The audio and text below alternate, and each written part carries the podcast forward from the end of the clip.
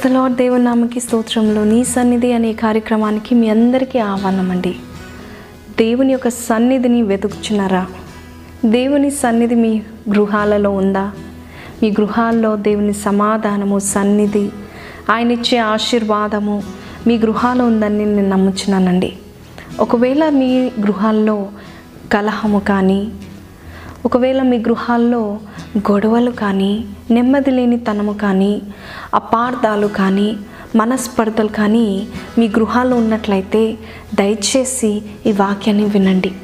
దేవుని సన్నిధి మన గృహాల్లో ఉంటే ఎలా ఆశీర్వదింపబడతామో ఈ వాక్యంలో తెలుస్తుందండి.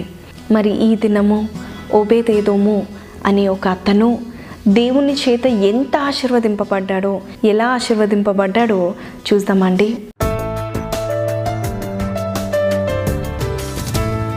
ఈ వాక్యం విన్నాక నాకు కూడా ఓబేదేదోము ఆశీర్వాదం కావాలి అని మీరు తప్పకుండా అడుగుతారండి. రెండో సమూయేలు గ్రంథము ఆరో అధ్యాయంలో ఈ యొక్క సంఘటన జరిగిందండి.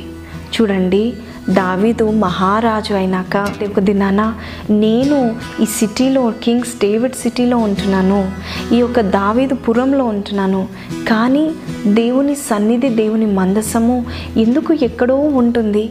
ఆ ఊరు బయట నుంచి ఈ పురంలోనే, ఇక్కడ రాజున్న పురంలోనే నా రాజాది రాజు ఉండాలి అని చెప్పి మందసాన్ని తీసుకురావాలని అనేకులకు తెలియపరిచి ముప్పై వేల మంది శూరులను సమకూర్చుకొని ఉత్సాహంతో ఈ మందసాన్ని తీసుకొస్తున్నారంట అండి. మందసం అంటే ఏంటండి? పాత నిబంధనలో మందసం అంటే దేవుని సన్నిధి అండి. దేవుని ప్రసన్నత, దేవుని మందసం ఉంటే దేవుని సన్నిధి అక్కడ ఉంది అని అనుకునేవారండి. అవునండి, నిజమే. దేవుడు ఒకవేళ మాట్లాడాలంటే ఆ మందసము ద్వారా, ఆ మందసములో దేవుని దూతలు వచ్చి మాట్లాడేవారంట అండి. అవునండి, దేవుని మందసం ఇప్పుడు లేదు కదా అని మీరు అనవచ్చు. మీరు ఎప్పుడైతే, ఎక్కడైతే ఆయన నామంలో మీరు ప్రార్థన చేస్తారో ఆయన సన్నిధి మీ మధ్యలో దిగి వస్తుందండి.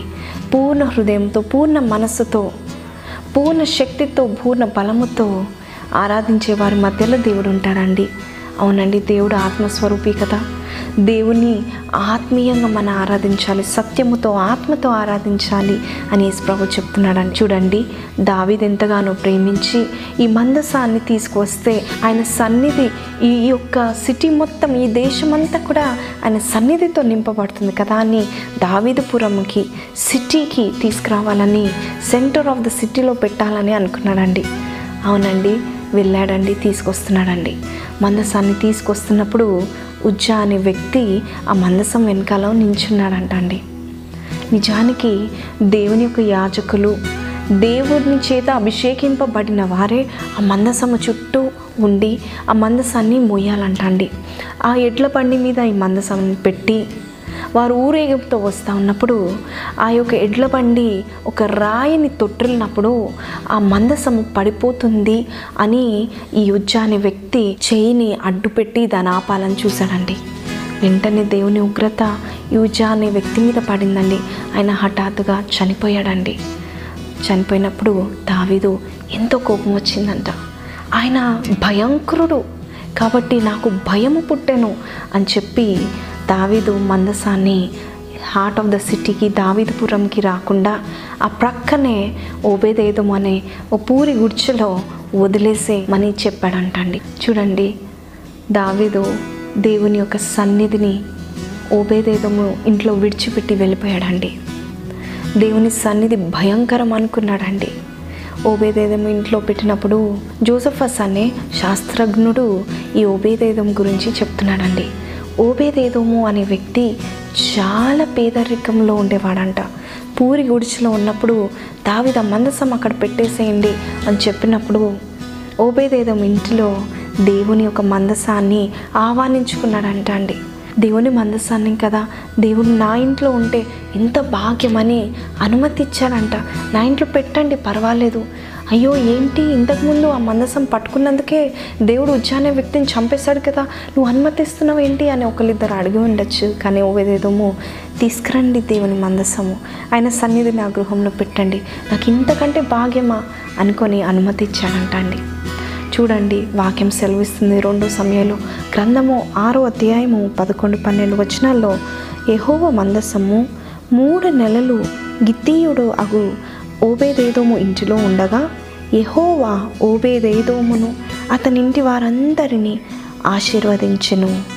దేవుని మందసము ఉండుట వలన యెహోవా ఓబేదేదోము ఇంటి వారిని అతనికి కలిగిన దాని అంతటినీ ఆశీర్వదించుచున్నాడని సంగతి దావీదునకు వినబడగా దావీదు పోయి దేవుని మందసమును ఓబేదేదోము ఇంటిలో నుండి దావీదుపురమునకు ఉత్సవముతో తీసుకొని వచ్చెను. చూడండి, దేవుని సన్నిధి ఓబేదేదోము ఇంట్లో ఉన్నప్పుడు మూడు నెలల్లోనే దేవుడు ఆ గృహాన్ని ఆశీర్వదించాడంటండి. దేవుని సన్నిధి మన గృహాల్లో ఉంటే మనకెంత భాగ్యం. ఆ దినాల్లో మూడు నెలలు అంట మూడు నెలలు ఏంటండి, ఈ కృపాకాలంలో మూడు వారాల్లోనే మనము దేవుని చేత దీవించబడతామండి. చూడండి, వాక్యం సెలవిస్తుంది, ఆయన మందసము ఓబేదేదోము ఇంటిలో ఉండుట వలన దేవుడు ఆయనను ఆశీర్వదించెను. చూడండి, ముస్లిమ్స్ ఐదు సార్లు దినానికి ప్రార్థన చేస్తారంట అండి.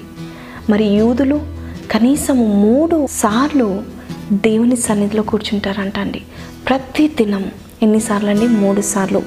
ఈ ఓబేదేదోము కూడా మూడు సార్లు ప్రార్థన చేసేవాడేమో, ఎంతో దేవుని దేవుడు మా ఇంటికి వచ్చాడు అనే భయంతో ఉండేవాడేమో, దేవుని సన్నిధి ఇక్కడ ఉంది అని భయంతో జీవించేవాడేమో, దేవుని మందసం ఉందని చాలాసేపు దేవునితో గడిపేవాడేమో. ఉదయం, మధ్యాహ్నం, సాయంత్రం ఈ మూడు సార్లు దేవుని సన్నిధిని ఆయన వెతికేవాడేమో అండి. దేవుని సన్నిధి మీ గృహాల్లో ఉందండి. జోసఫస్ అనే ఈ శాస్త్రజ్ఞుడు ఇందాక చెప్పిన అతను హార్ట్ ఆఫ్ ద హోమ్ అంటే ఇంటి మధ్యలో పెట్టుకునేవాడంట. అక్కడ ఇంట్లో ఉన్నాడు దేవుడు అని చెప్పి ఎంతో శుభ్రపరచుకునేవాడేమో, అలాగే తన హృదయాన్ని శుభ్రపరచుకునేవాడేమో, తన పిల్లలకి నేర్పించేవాడేమో దేవుడు మన గృహాల్లో ఉన్నాడు, మనం చెడుతనాన్ని వదిలిపెట్టాలి అని భయంగా ఉండేవాడేమో, ఆయన సన్నిధిని వెతికేవాడేమో అండి. అందుకే ఓబేదేదోము దీవించబడ్డాడు. ఇంకా కింద మనం చూసినట్లయితే ఓబేదేదోము గురించి చూసినట్లయితే దినవృత్తాంతంలో రాస్తున్నారండి, ఆయన సితారా వచ్చంట అండి, ఆయనకి పాటలు పాడడం వచ్చంట. ప్రతి దినము ఆ మందసనం ముందు ఓబేదేదోము పాటలు పాడి సితారా వాయించుకుంటూ ఆయన దేవాది దేవుని ఆరాధించేవాడేమో. మరి మీకు ఆ అలవాటు ఉందా? కనీసంలో మనము పది నిమిషాలు కూడా కూర్చోట్లేదండి. ఈ మధ్య అంత బిజీ బిజీ అయిపోతూ ఉన్నాం కదండి. చూడండి, కొంతమందికి ఎంతో డిసిప్లిన్గా ఉంటారు. ప్రొద్దున లేచినప్పటి నుంచి రాత్రి పడుకునేంత వరకు కరెక్ట్ టైంకి లేవడము, తర్వాత వాకింగ్కి వెళ్ళడము, జిమ్కి వెళ్ళడము, ఎక్సర్సైజ్ చేయడము, వారి ఆహారంలో కానీ, వారి టైంలో కానీ, వారి నిద్రలో కానీ ఎంత డిసిప్లిన్ మెయింటైన్ చేస్తారు కదండి. మరి ఇంత డిసిప్లిన్ ఉన్నప్పుడు దేవుని భక్తి అంతా కూడా మనము డిసిప్లిన్ ఉంటే ఎంత బాగుంటుంది కదండి. మన జీవితాల్లో ఉదయం లేచినప్పుడు మనము మీరు డ్యూటీకి వెళ్తున్నారు కదండి, జాబ్ చేసే వారికి ఎంత ఈజీగా ఉంటుంది, ఆ టైంకి వెళ్ళే వారికి, టైం టు టైం వచ్చేవారికి. ఆయన భక్తి జీవితంలో కూడా ఆయనతో గడపడం కూడా ఒక డిసిప్లిన్గా పెట్టుకోండి. ప్రొద్దున లేచిన ఏం చేయాలి, ఏ పని చేయాలని తొందరపడుతూ ఉంటాం, కానీ ప్రొద్దున లేచినప్పుడు ఒక సమయాన్ని పెట్టుకొని, ప్రభా ఈ సమయంలో నేను కూర్చుంటున్నాను, ప్రభా ఈ సమయంలో నేను సన్నిధి పెట్టుకోవాలనుకుంటున్నాను, నువ్వు నా యొక్క గృహానికి రండి ప్రభా అని తల్లులారా, తండ్రులారా, చాలామంది పెద్ద వయసు గలవారు మీరు ఇంట్లో ఒక సమయాన్ని పెట్టుకోండి. ఆ సమయంలో కరెక్ట్గా కూర్చోండి, ఆ సమయాన్ని పాటించండి. పాటించి ఈ సమయంలో నేను ప్రార్థన చేయబోతున్నాను, మూడు సార్ల ఏడు సార్ల మీ ఇష్టం అండి. ఆ సమయం లేచి ప్రార్థన చేయండి. కొంతమందికి ఉదయకాలం లేచి మూడు గంటలకి నాలుగు గంటలకి తెల్లవారుజామున లేచి ప్రార్థన చేసే అలవాటు ఉంటుంది. ఎంత మంచిది కదండి. దేవుని సన్నిధిని ప్రతి ఉదయం మీరు ఆహ్వానిస్తూ ఉన్నారు. మరి మీరు కూడా పాటించండి. ఇంతవరకు ఒక సమయం లేదు, ఒక టైం మేనేజ్మెంట్ లేదు, లేకపోతే అన్నిటికీ సమయం ఉంది కానీ ప్రార్థనకి, ఆయన సన్నిధికి సమయం లేదు అనుకున్న వారులారా, ఈ దినం నుంచి ఒక సమయాన్ని పెట్టుకోండి. ఆ సమయంలో మీరు కూర్చొని ప్రార్థన చేయండి. దేవుడు మీరు సమయం పెట్టుకుంటే కరెక్ట్గా ఆ సమయాన్ని ముందే వచ్చి కూర్చుంటాడమ్మా. ఆ సమయము మీరు ఇంకా ప్రార్థన స్టార్ట్ చేస్తున్నారు అనగానే దేవుడు కూర్చొని ఉంటాడు, మీ ప్రతి మనవులు వింటూ ఉంటాడు, మీరు ఆరాధిస్తూ ఉంటుంటే ఆయన స్తుతుల మీద సింహాసనం వేసుకొని కూర్చొని ఉంటాడు. హల్లెలూయా. మరి ఓబేదేదోము సితారతోనూ పాటలతోనూ ఆయన వాద్యములతోనూ దేవుని సన్నిధిని మ్రొక్కేవాడు, దేవుని సన్నిధి అంటే ఇష్టపడేవాడు. అందుకే దేవుడు ఆయనను దీవించాడు. ఈ దినం నుంచి సమయాన్ని మనం వ్యర్థపరచుకోకుండా ప్రతి స ప్రతి దాంట్లో డిసిప్లిన్ ఉంటున్నాం, కానీ దేవుని సన్నిధి విషయంలో డిసిప్లిన్ లేనేమో, ప్రార్థన చేయటందు డిసిప్లిన్ లేదేమో. మనకి ప్రతి ఒక్క దానికి సమయం కలదు, కానీ దేవుని కొరకు మన సమయాన్ని మనం ఏర్పాటు చేయలేకపోతున్నామేమో. చూడండి, దేవుడు సజీవుడండి, మన దేవుడు గొప్ప దేవుడు, ఆశ్చర్యకరుడు అండి, ఆయన బలవంతుడు, ఆయన సైన్యంలోకి అధిపతి అండి, ఆయన గొప్ప దేవుడు అండి. ఆయన కొరకు మరి ఒక్క దినములో కొంతసేపు మీరు దేవుని కొరకు సమయాన్ని మీ గృహంలో, మీరు ఎక్కడున్నా దేవుని సన్నిధి మీ ఆఫీస్లో ఉండాలి అనుకున్నట్లయితే ఆ సమయానికి వెళ్ళి ప్రార్థన చేయండి. లంచ్ బ్రేక్లో టెన్ మినిట్స్ ముందే మీరు మీ లంచ్ని ముగించుకొని ఆ టెన్ మినిట్స్ ఆ ట్వంటీ మినిట్స్ దేవుని కొరకు సమయాన్ని ప్రత్యేకంగా పెట్టుకోండి. ఆ దేవుని కొరకు సమయాన్ని పెట్టుకోండి, బైబిల్ చదువుకోండి, ప్రార్థన చేసుకోండి, ఒక చిన్న పాట పాడండి. ఎంత ఉన్నతమైన ఆయన సన్నిధి. ఓబేదేదోం ఎంతగానో భయంతో భక్తితో, ఇక్కడ దేవుని సన్నిధి ఉంది, ఇక్కడ మా గృహంలో దేవుని మందసం ఉంది, కాబట్టి భయంతో భక్తితో ఆరాధించేవాడేమో అండి. చూడండి, యోబు గ్రంథంలో ఒక చక్కని మాట ఉంది, చేద్దాము. యోబు గ్రంథము ఇరవై రెండో అధ్యాయము ఇరవై ఒకటో వచనము, ఆయనతో సహవాసము చేసిన ఎడల నీకు సమాధానము కలుగును, అలాగున నీకు మేలు కలుగును. ఆయన నోటి ఉపదేశమును అవలంబించుము, ఆయన మాటలను నీ హృదయములో ఉంచుకొనుము.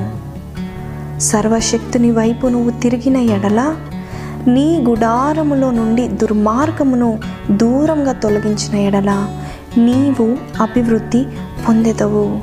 హల్లెలూయా. ఎంత చక్కని మాట కదండి. ఆయనతో నువ్వు సహవాసం చేసినప్పుడు నీకు అభివృద్ధి, మేలు కలుగుతుంది. హల్లెలూయా. దేవుడు మనకి ఈరోజు ఈ వాగ్దానం మనకి ఇస్తున్నాడండి.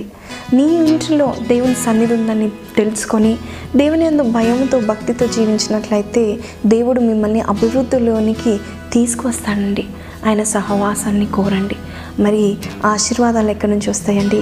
యేసు ప్రభు నుంచి వస్తాయండి, మన దేవాది దేవుని దగ్గర నుంచి వస్తాయండి.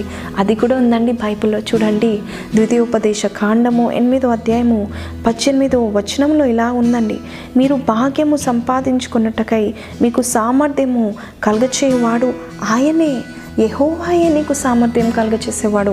ధనము సంపాదించుకోవడానికి సామర్థ్యత ఎవరు ఇస్తారండి? దేవాదేవుడే. ఈ దినం మీరు నష్టములో, మీ గృహములో పేదరికంలో, దరిద్రములో ఉందా? ఓబేదేదోము కూడా ఎంతో బీదవాడుగా ఉన్నప్పుడు మూడు నెలల్లో ఆయన ఎంత గొప్పగా దేవుడు ఆశీర్వదించాడంటే రాజు యొద్దకు వెళ్ళిందంట ఆ వార్త.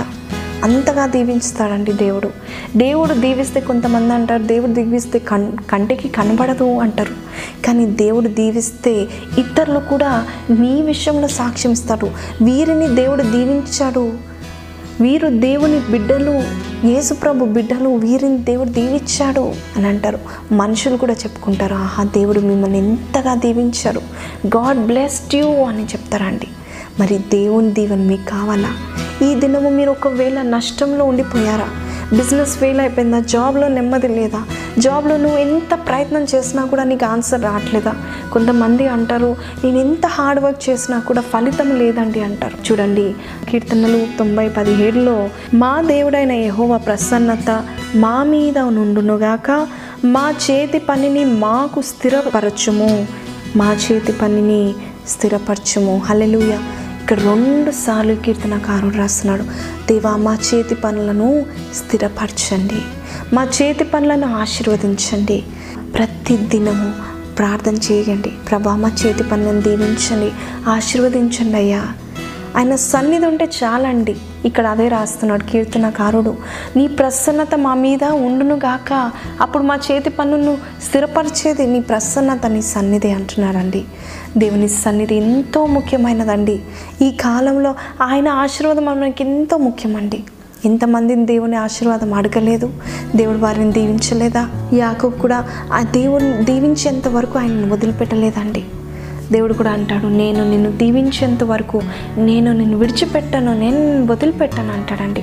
దేవుడు దీవెనిచ్చే దేవుడు అండి, ఆశ్చర్యకార్యాలు చేయడమే కాదండి, ఆయన మిమ్మల్ని ఆశీర్వదించే దేవుడు అండి, మీ కుటుంబాలను ఆశీర్వదించే దేవుడు అండి. మీ బట్టి మీ కుటుంబాలు ఆశీర్వదింపబడతాయంట. చూడిస్తామా ఆ భాగము? యెహోవా మందసము మూడు నెలలు గితీయుడగు ఓబేదేదోము ఇంటిలో ఉండగా యెహోవా ఓబేదేదోమును అతనింటి వారందరినీ ఆశీర్వదించెను. దేవుని మందసము ఉండుట వలన, హల్లెలూయా, దేవుని మందసము ఉండుట వలన యెహోవా ఓబేదేదోమునే కాక అతని ఇంటి వారందరినీ దీవించాడంట. హల్లెలూయా. మీ ఇంట్లో మీ పిల్లలు ఉద్యోగాలకు వెళ్ళినప్పుడు, మీ ఇంట్లో మీ పిల్లలు కాలేజ్ స్కూల్స్కి వెళ్ళినప్పుడు, మీరింట్లో ఉన్నప్పుడు దేవుని మందసాన్ని, దేవుని సన్నిధిని వెతకండి. దేవుని సన్నిధి మీరు కూర్చున్నప్పుడు, దేవుని సన్నిధిని మీరు వెతికినప్పుడు దేవుడు తప్పకుండా దీవిస్తాడు. మీ బట్టి మీ ఇంటి వారందరినీ దీవిస్తాడండి. తన బిడ్డలకి కూడా చెప్పుంటాడు, దేవుని యందు భయభక్తులు కలిగి ఉండండి, ప్రార్థన చేసుకుందాం రండి, కూర్చుందాము, ఆయన మందసం ముందు కూర్చుందాము, ఆయన సన్నిధి ఇక్కడ ఉంది అని ఓబేదేదోము తన బిడ్డలు కూడా నేర్పి ఉండొచ్చు కదండి. అందుకనే తన బిడ్డలు కూడా ఆశీర్వదింపబడ్డారంట. దీని వృత్తాంతములు ఇరవై ఆరో అధ్యాయము ఎనిమిదో వచనములో, ఓబేదేదోము కుమారులైన వీరును వీరి కుమారులను వీరి సహోదరులను అరవది ఇద్దరు, వారు తమ పని చేటులో మంచి గట్టివారు, ఏబుల్ అండ్ క్వాలిఫైడ్ మెన్ అని ఉందండి. అంటే ఈ కాలంలో చాలా ఏబుల్, చాలా ఎడ్యుకేటెడ్, చాలా జ్ఞానవంతులు, అన్ని పనులలో వాళ్ళు చాలా నేర్పు కలవారు అని దేవుని వాక్యం సెలవిస్తుంది. ఎంతమంది? అరవై రెండు మంది ఆయన కుటుంబీకులు అందరు కూడా ఆశీర్వదింపబడ్డారు అని దేవుని వాక్యం సెలవిస్తుందండి. దేవుని వాక్యాన్ని, మా సన్నిధిని మనం వెతకాలండి. అంతే అండి. రాజు దగ్గరికి ఈ వార్త అందిందంట. ఓబేదేదోము ఎంతగానో దీవించబడ్డాడు. దేవుని మందసం ఆయన గృహంలో ఉన్నప్పటి నుంచి గొప్పగా దీవించబడ్డాడు, ధనికుడు అయిపోయాడు, ధనవంతుడుగా దేవుడు చేశాడు అని ఆ వార్త దావీదు విన్న వెంటనే తిరిగి మళ్ళా ఊరేగింపుతో తిరిగి లేవీయులను, యాజకులను అందరినీ సమకూర్చొని ఆర్భాటంతో, ఉత్సవంతో, నాట్యముతో దేవుని మందసం సంతోషంగా తీసుకువెళ్తున్నట్టు దావీదు పురంలోనికి ఆర్భాటం తీసుకువెళ్ళాడంట అండి. మరి ఓబేదేదోముకి ఎలా ఉండొచ్చండి? మూడు నెలల్లో దేవుని సన్నిధి నా గృహంలో ఉంది, ఇప్పుడు రాజుగారు ఈ యొక్క మందసాన్ని తీసుకువెళ్ళిపోతున్నారని హృదయం ఎంత నొచ్చుకొని ఉండొచ్చండి, ఎంత బాధపడి ఉండొచ్చు, ఎంత విచారించి ఉండొచ్చు. అయ్యో దేవుని సన్నిధి నా ఇంటి నుంచి వెళ్ళిపోతుందా అని భయంతో అక్కడ ఆగిపోలేదండి. ఆయన దేవుని సన్నిధిని ఎంత ప్రేమించాడో చూడండి. ఆయన వాక్యం సెలవిస్తుంది, ఒక డోర్ కీపర్గా ఉన్నాడండి. ఇవాళ రేపు దేవుడు దీవించేంత వరకు ఆయన వెంబడబడతా ఉంటారండి. దేవుడు చక్కని ఉద్యోగం ఇచ్చినాక, చక్కని భార్య ఇచ్చినాక, చక్కని భర్త ఇచ్చినాక, చక్కని పిల్లల్ని ఇచ్చినాక, దీవెని ఇచ్చినాక, ఇంట్లో సమాధానాన్ని ఇచ్చినాక దేవుని మర్చిపోతూ ఉంటారండి. కానీ ఓబేదేదోము మర్చిపోలేదండి. ఆ దేవుని యొక్క సన్నిధి వెంట వెళ్తూ ఉన్నాడు. డోర్ కీపర్ అయినా పర్వాలేదు, రాజుగారు నేను దేవుని సన్నిధి ముందు డోర్ కీపర్గా ఉంటా, గేట్ కీపర్ లాగా ఉంటాను. కొంచెం దేవుడు దీవిస్తే మనము మన చర్చెస్లో, మన సంఘాల్లో ఎంత గంభీరంగా ఉండాలనుకుంటాం, అసలు ఎవరు కూడా తగ్గించినట్టు మాట్లాడకూడదు అనుకుంటాం. కానీ ఓబేదేదోము ఆయన సన్నిధిని ప్రేమించాడు కాబట్టి దావీదు పురంలోనికి, ఆ సెంటర్ ఆఫ్ ద సిటీకి మందసం సన్నిధి వెళ్ళినప్పుడు ఓబేదేదోము కూడా వెళ్ళాడండి. ఆయన సన్నిధి వెంట వెళ్తా ఉన్నాడు. ఈ మాటలు పదిహేనో అధ్యాయము పద్దెనిమిదో వచనంలో ఉంది, ద్వారపాలకుడుగా ఉన్నాడని. అలాగే అదే అధ్యాయంలో పదిహేను ఇరవై ఒకటో వచనంలో, పాట ఎత్తుటకును సితార వాయించుటకును ఓబేదేదోము ఎన్నుకునబడ్డాడండి. చూడండి ఆయన ఏం చేస్తున్నాడు, దేవుని సన్నిధిని ఎంతగా ప్రేమించాడు. ఆయన సన్నిధి ఎక్కడుంటే అక్కడ వెళ్ళాడండి. మీలో కొంతమంది కూడా నాకు చెప్తా ఉంటారు, దేవుని సన్నిధి ఎక్కడ ఉంటే నేను అక్కడ ఉంటాను, ఎన్ని మీటింగ్స్ జరిగినా అక్కడ నేను ఉంటానంటే. ఎంత ప్రేమిస్తున్నారమ్మా దేవుని సన్నిధిని, దేవుడు ఆశీర్వాదం మీ మీద ఉంటుందని గమనించండి. దేవుడు మిమ్మల్ని బహుగా ఆశీర్వదిస్తారండి. మీ బట్టి మీ కుటుంబంలో ఉన్న వారందరినీ ఆశీర్వదిస్తారండి. మీ పిల్లల పిల్లల తరం వారే కాక మీ కుటుంబీకులందరినీ, మీ యొక్క బంధుమిత్రులందరినీ కూడా దేవుడు ఆశీర్వదిస్తాడండి. మరి దేవుని సహవాసాన్ని వెతుకుతున్నారా? దేవుని భక్తిలో మీరు ఉంటున్నారా? కొంతమంది నష్టపోయారని బాధపడతారు, కలహాలు ఉన్నాయి మా గృహాల్లో, మా ఇంట్లో నరకం అండి అంటారు. కొంతమంది ఫోన్ చేసి చెప్తా ఉంటారు, మా ఇంట్లో ఎప్పుడు నరకం అండి. కానీ ఈ దినము దేవుని సన్నిధి మీ గృహంలో ఉన్నట్లయితే పరలోకం దిగి వస్తుందమ్మా. హల్లెలూయా, హల్లెలూయా చెప్పండి అమ్మా. పరలోకము మా ఇంట్లో ఉండాలి అన్న వారందరూ కూడా దేవుని సన్నిధిని ప్రేమించండి. మనస్పర్ధలు కానీ, సమాధానం లేని తనము కానీ, రోగాలు, కష్టాలు, శ్రమలు ఇవన్నీ వెళ్ళిపోతాయి. ఆయన సన్నిధిని ప్రేమించండి. ఆయన సన్నిధి మన ఇంట్లో ఉంటే ఎంత భాగ్యమండి. చూడండి, దేవుడంట సంపాదించడానికి సామర్థ్యత దేవుడే ఇస్తాడండి.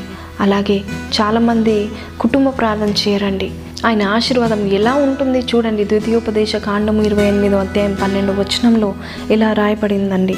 యెహోవా నీ దేశము మీద వర్షము దాని కాలమందు కురిపించుటకును, నీవు చేయు కార్యమంతటిని ఆశీర్వదించుటకును ఆకాశమును తన మంచి ధననిధిని తెరుచును.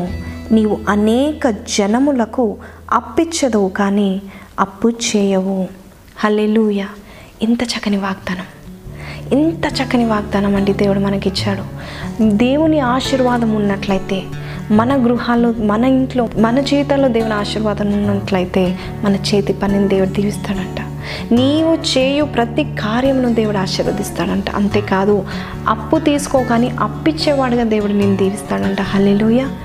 మీకున్న అప్పులు దేవుని అడగండి. మా గృహంలో నీ సన్నిధి ఉంచాలనుకుంటున్నాను ప్రభా, నేను ఆహ్వానించాలనుకుంటున్నాను, నీ సన్నిధికి నేను అనుమతి ఇవ్వాలనుకుంటున్నాను, దయచేసి రండయ్యా అని మీరు అన్నట్లయితే దేవుడు ద్వారం దగ్గరే ఉంటాడండి.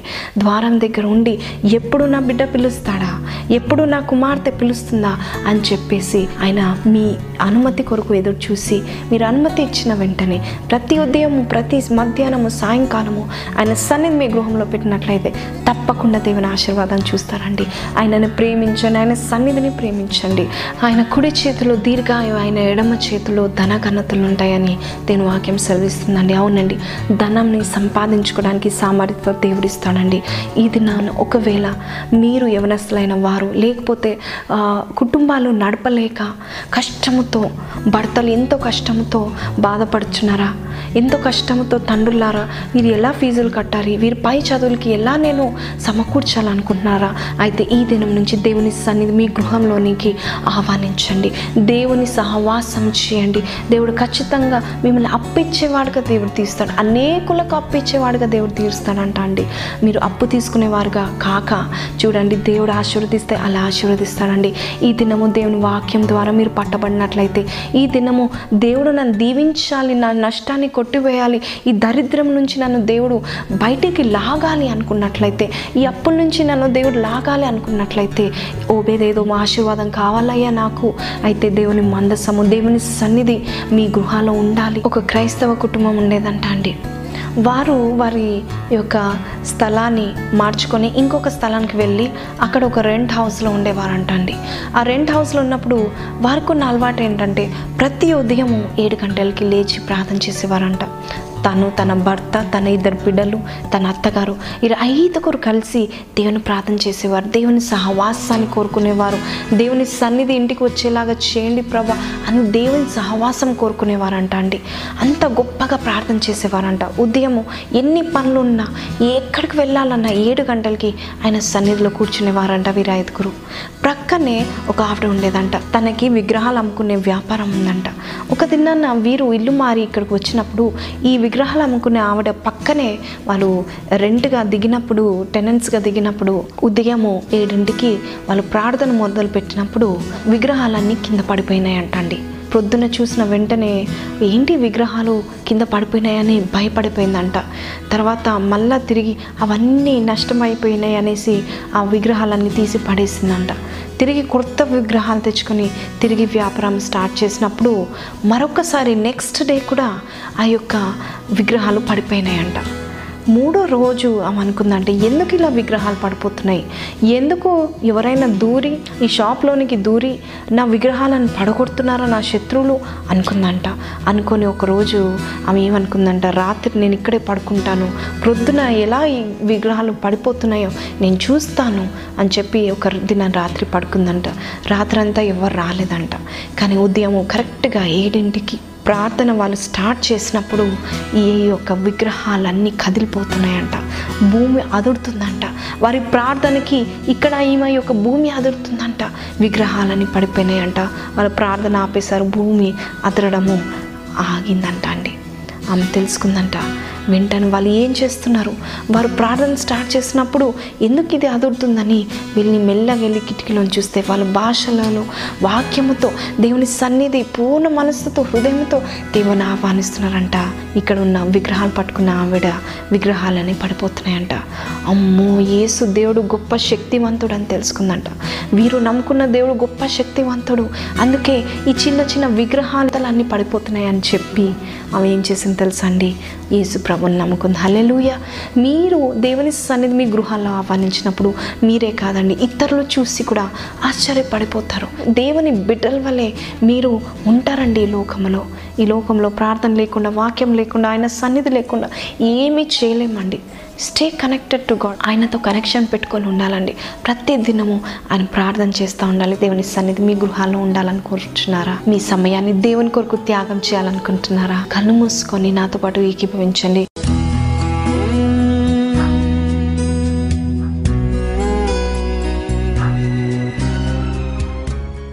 స్తోత్రాట గొప్ప దేవ, మహోన్నతుడ, మహాగణుడ, మహాపరిశుద్ధుడా, నీకే వందనాలు, స్తుతులు, స్తోత్రాలు చెల్లిస్తున్నామయ్యా. మా గృహాలలో నెమ్మది లేదేమో ప్రభా, దేవా, ఎందుకంటే మీ సన్నిధి లేదేమో ప్రభా, అందుకే మా గృహాల్లో నెమ్మది లేదు ప్రభా, మా గృహాల ఆశీర్వాదము లేదు ప్రభా. దయచేసి నువ్వు మా గృహాల్లోకి అడుగు పెట్టండి. నువ్వు ఎక్కడుంటే అక్కడ సమృద్ధి ఉంటుంది ప్రభా, సమృద్ధి గల జీవితాన్ని నువ్వు అనుగ్రహిస్తావని యోహాను సువార్త పది పదిలో నువ్వు సెలవిస్తున్నావు ప్రభా. యోగు గ్రంథం ఒకటో అధ్యాయం పదవ వచనంలో నువ్వు మమ్మల్ని ఆస్తికర్తలుగా చేయాలని కోరుచున్నావని ప్రభదేవ. ఒకవేళ లేమిలో ఉన్నట్లయితే తను, ఇక్కడ ఎవరైతే నాతో పాటు ఏకీభవిస్తున్నారో వారు లేమిలో ఉన్నట్లయితే ఇప్పుడే ఈ క్షణమే వారిని దర్శించండి, వారి గృహాలను దర్శించండి, నీ యొక్క దీవెన వారికి దయచేయండి ప్రభా. అప్పుల చేత బాధపడుచున్న వారిని జ్ఞాపకం చేసుకొని వేసే వారి అప్పులన్నీ తీర్చండి వేసేయ. అలాగే ప్రభా, ఇంకెవరైతే ప్రభా యేసురాజా వారి జీవితాల్లో ప్రభా నష్టమును చూస్తున్నారో ప్రభా, వారికి తన లాభాన్ని అనుగ్రహించమని అర్చున్నాను. వారికి ప్రభా వేసే వారి చేతి పనులను దీవించండి. ఇంకెవరైతే అయితే ప్రభా యేసయ్య ఎంతో లేమితో, బాధతో, ఎటు దిక్కు లేక, జాబు లేక ప్రభా కష్టపడుతున్నారు ప్రభా, దయచేసి వారి చేతి పనిని దీవించండి. ఇరుకుల్లో ఉన్న వారికి విశాలతను దయచేయండి అయ్యా. యెహోవా ఈరే నా పోషకుడు అని అబ్రహాం అన్నట్టుగా ప్రభా, దేవా మా జీవితంలో నీవే ఈరే ప్రభా, మా పోషకుడు ప్రభా, you are a provider Lord. దయచేసి మమ్మల్ని దీవించి నడిపించమని నజరేయుడైన యేసు పరిశుద్ధనామములో అడిగి వేడుకుంటున్నాము తండ్రి, ఆమెన్. రిడీమర్స్ వర్షిప్ సెంటర్ వారి ఎగ్జామిన్ రెండు వేల పదిహేడు ఆగస్ట్ పదమూడవ తేదీ ఆదివారం సాయంత్రం ఆరు గంటలకు నిర్వహించే స్థలము hotel Jaya Grand, Tagore Chowk, Donka road, Srinagar, Guntur. దైవ వర్తమానము సిస్టర్ దివ్యా డేవిడ్, మీ సన్నిధి TV speaker, Hyderabad. Live worship by sister Elizabeth Scindia. ప్రేమతో ఆహ్వానించేవారు brother William Carey, brother Pramod, brother Paul Finney. వివరాలకు nine four nine double one six zero seven double zero, nine double four one double zero double eight double three, nine four nine three zero double three triple seven.